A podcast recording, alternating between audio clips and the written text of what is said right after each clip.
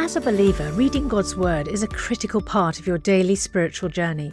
And because it's so important, we've created a unique new resource to help you immerse yourself in biblical truth and open your eyes to all God's Word has for you. It's a free PDF download called The Word One to One that takes you on a guided journey through John chapter 1. With biblical text and short commentary, each page provides insights that will strengthen your faith in an easy to read guided format. There's truly no other resource like this. Download your free PDF copy today at premierinsight.org forward slash resources. That's premierinsight.org forward slash resources.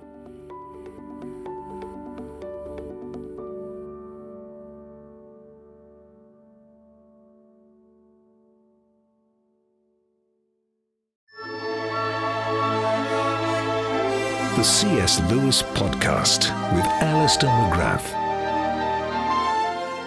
Hello and welcome back. I'm Justin Brierley, Theology and Apologetics Editor for Premier Unbelievable, currently bringing you a season of shows looking at Lewis's shorter works with Alister McGrath. And this week is The Grand Miracle, originally preached as a sermon in 1945. This essay by Lewis uses the imagery of a diver to explain the significance of the incarnation as God stepping into creation to ultimately redeem it. By the way, thanks to Dion who left us this review. Really interesting podcasts. You not only get a great overview of who C.S. Lewis was, but moreover, it makes you think about God and the different narratives in life. How am I going to tell the story of God? Uh, well, if you can leave us a rating and a review like Dion did, please do so. It helps others to discover us. And if you like this show, you might enjoy our other podcast too. Matters of Life and Death is one of the newest, a brilliant weekly show with bioethicist John Wyatt and his journalist son Tim. Do go and check that out at premierunbelievable.com, where you can also register for updates, bonus content, and to support us too. Welcome back to the show. Uh, we're currently in the midst of a series of episodes in this season in which we're looking at some of Lewis's shorter writings. Today, we're going to be looking at an essay he wrote called The Grand Miracle in 1945. Alister joins us again as we look at this. Um, as I've said before, these um, ideas and essays seem to pop up in various places. I was as I as I read it in God in the Dock in preparation for this, I thought I'm sure I've read this somewhere else, and, and lo and behold, yes, it's it's in book it's in Miracles as well, another book by by Lewis. So so you can find this in, in various places. But tell us where this had its first life. This this essay called the Grand Miracle, Alister. Well, this this essay began life as a sermon. Uh, it was, it's really interesting. Um, there's a church in London called St Jude on the Hill, and um, during the Second World War in 1945, they thought they would invite some very prominent lay Christians to, in effect, preach sermons on topics they thought were important. And so they had Sir Stafford Cripps, who was a well-known government minister, but they also asked C.S. Lewis, and Lewis went down and preached this sermon. And actually, I have to say that um, it, it reads very, very well. I think they, they must have liked it enormously. And of course, the church now will prominently display this book of their preachers, and there is C.S. Lewis, and they have a, mm. you know, it's, it's, there for you to see. But I think it's a very important um, uh, essay because it takes the form of a sermon and shows that Lewis realized you could preach this stuff. Actually, would connect up with real life questions uh, for a lot of people. Yeah, absolutely. Just just out of interest, how, how, frequently did Lewis sort of accept invitations to preach? As far as you're aware, was it something he was was in the habit of doing frequently? Not that often. He preached two university sermons and this sermon. Um, otherwise, he would give talks. I think Lewis saw himself as a speaker, not a preacher. So um, one of the questions that very often I have to ask is that when you look at Lewis's sermons, this one or indeed um, others that we're going to look at, for example, the Weight of Glory um, they don't come across as sermons. They come across mm. rather as well written pieces. But anyway, I mean, it, it, Lewis clearly thought there was something in this piece that would really speak very deeply to a congregation. And personally, I think he's right. I mean, in in an age before these things were recorded, you know, um, who who actually collected the material? Was it Walter Hooper um, later on who sort of was able to bring together these these writings of Lewis? Well, Lewis obviously kept um, all his um, uh, speaking engagements, and Walter Hooper very generously brought them all together. I mean, there are stories told about um, you know uh, a lot of this stuff being thrown out by um, Lewis's brother Warnie after Lewis's death, and and somehow Walter Hooper Hooper managed to save them from the bonfire, that wow. sort of thing. but happily, they are there, and we can enjoy them and learn from them. Absolutely. So, so uh, as you say, this was originally preached at St Jude on the Hill Church, April 1945, quite near the the final phase of World War II, um, and uh, and perhaps you know he was drawing on that, that that that inspired it partly. Interestingly, though, given it was a sermon preached shortly after Easter, it's much more of an incarnational Christmas sort of suited sort of sermon because it, it all deals, doesn't it, with with the incarnation. That is what the grand miracle is. a, a, Christian might assume, just reading the title, that it might be a, a piece on the resurrection, but it was it was the incarnation really that Lewis viewed as the greatest miracle of all. Well, that's right, and indeed, um, when I first read this sermon, without knowing when it had been given, I assumed it was a Christmas sermon because it, it mm. worked so well. And then I realized actually it, it, was just slightly after Easter. So, but you're right. I mean, for Lewis, it's the incarnation which is critically important. Everything else radiates out from that. That's why he's so fond of um, Athanasius of Alexandria's very famous uh, book, the, on the Incarnation, because for Lewis, that that really summarized what matters about Christianity. But it is about the Incarnation, and it's a very, very thoughtful and reflective explanation and imaginative representation of what the Incarnation is all about. Um, here's a quote from it. The Christian story is precisely the story of one grand miracle. The Christian assertion being that what is beyond all space and time, what is uncreated, eternal, came into nature, into human nature, descended into his own universe, and rose again, bringing nature up with him. Now, this is quite important for Lewis. It's not just about, as it were, God becoming human, but something about the redemption of nature itself in that process. So, so tell us a little bit about that, Alister. Well, this, this quote you've just read to us is a wonderful summary of, of, the, of, the, opening of John's Gospel.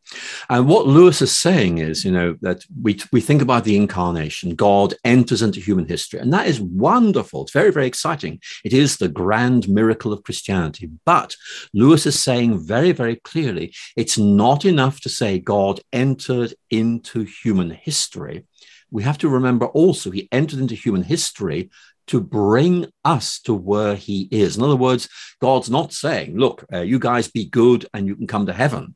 No, it's I'm going to come from heaven to find you and bring you home. That's what the gospel's all about. It's not about us having to uh, achieve our way to God. It's about God graciously entering into our history and bringing us to where He is. So it's a, a wonderful affirmation of divine grace, if you like.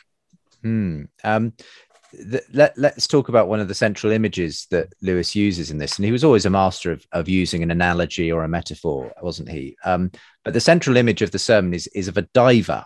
Um, and I'll, I'll give um, uh, I'll, I'll give a, a specific quote from this because I think he, he writes this so very well, and and then you can tell us maybe about where where this particular analogy came from in Lewis's own experience. He says uh, at one point, or else one has the picture of a diver stripping off garment after garment, making himself naked, then flashing for a moment in the air, and then down through the green and warm and sunlit water into the pitch black, cold, freezing water, down into the mud and slime, then up again, his lungs almost bursting, back again to the green and warm and sunlit water, and then at last out into the sunshine, holding in his hand the dripping thing he went down to get. This thing is human nature, but associated with it all nature, the new universe.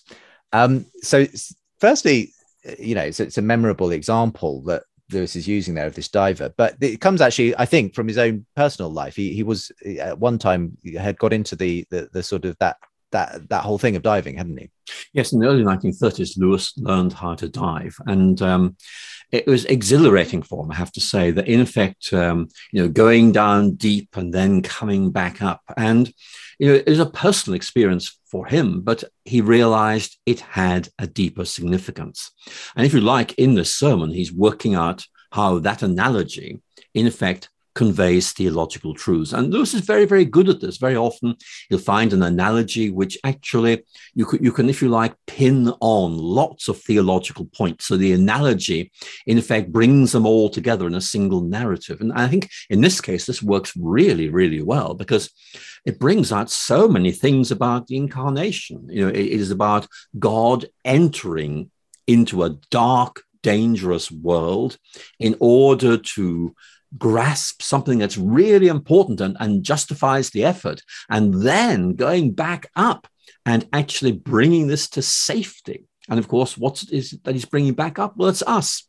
God did all of that for us. So it conveys the, the risk, the endeavor of the incarnation and its outcome. It's not just God entering into history, it's about God entering into where we are in order to bring us to where he is. It's a, it's a wonderful analogy.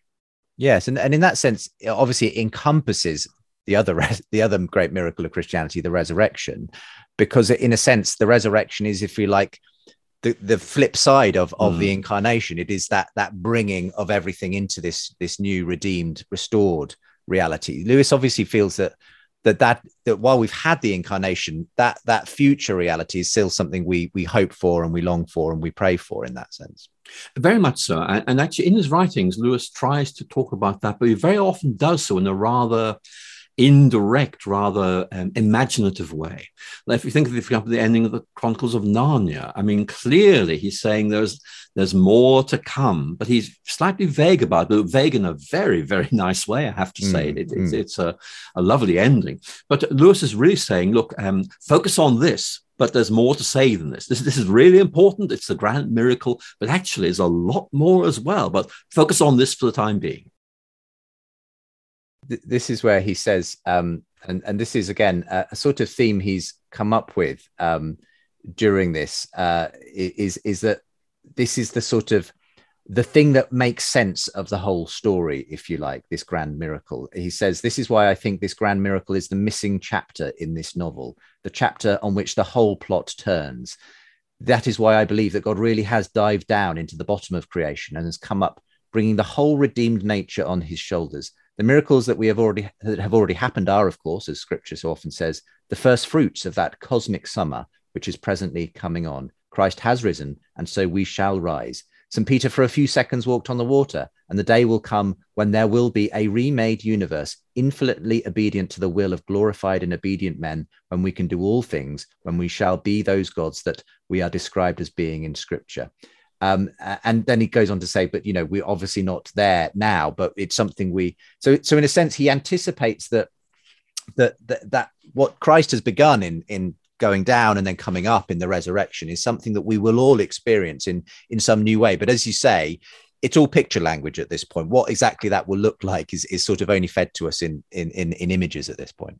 Well, that's right. And actually, I, I think he's picking up on a theme from G.K. Chesterton here. Hmm. Chesterton once said, um, by believing one seemingly impossible thing, everything else makes sense.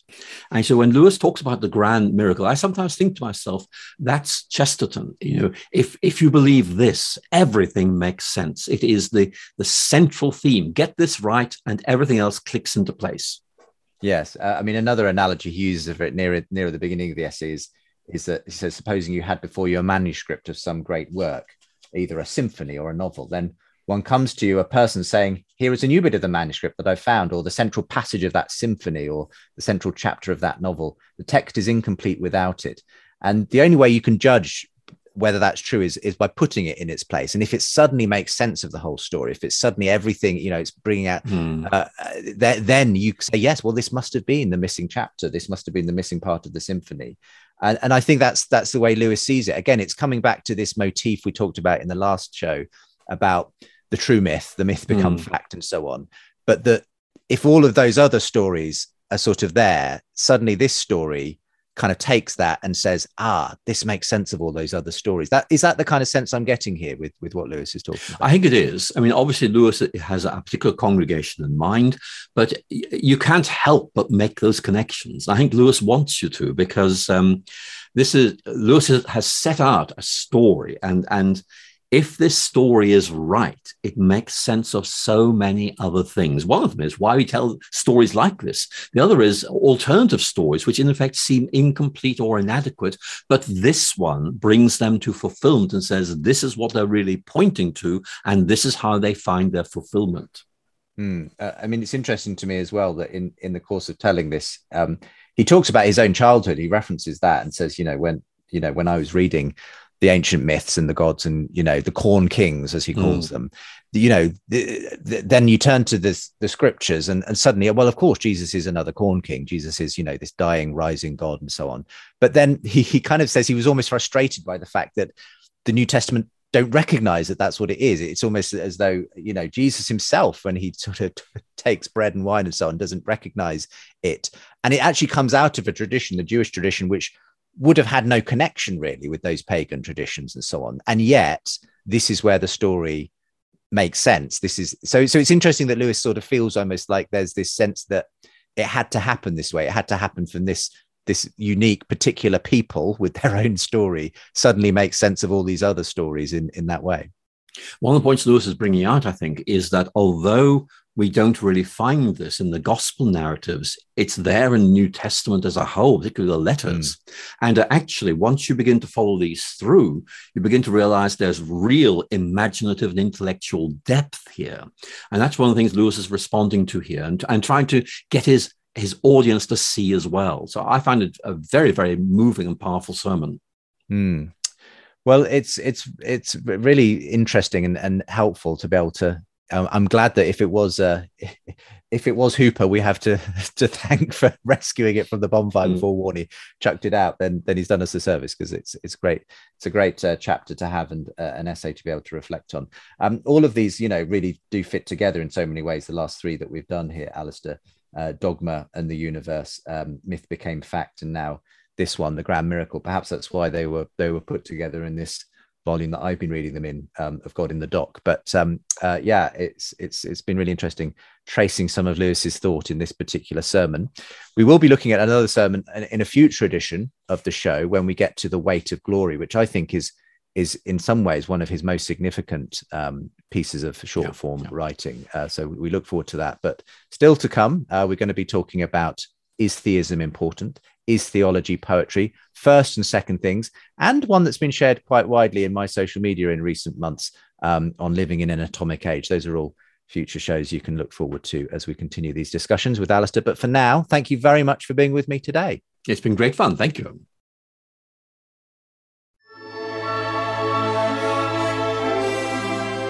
Hey, thanks for being with us, and uh, do come back next week. Links to premierunbelievable.com, where you can find out more about the show, are with the info of today's podcast. Registering at our website gets you access to bonus content, a free ebook, and lots more besides. There's also links there to our next Big Conversation live event with Mikhaila Peterson and John McCrae, happening on Tuesday, the 12th of July. You can join online for free from anywhere in the world to be part of the audience for that. Unbelievable.live is the link. That's with today's show as well. See you next time.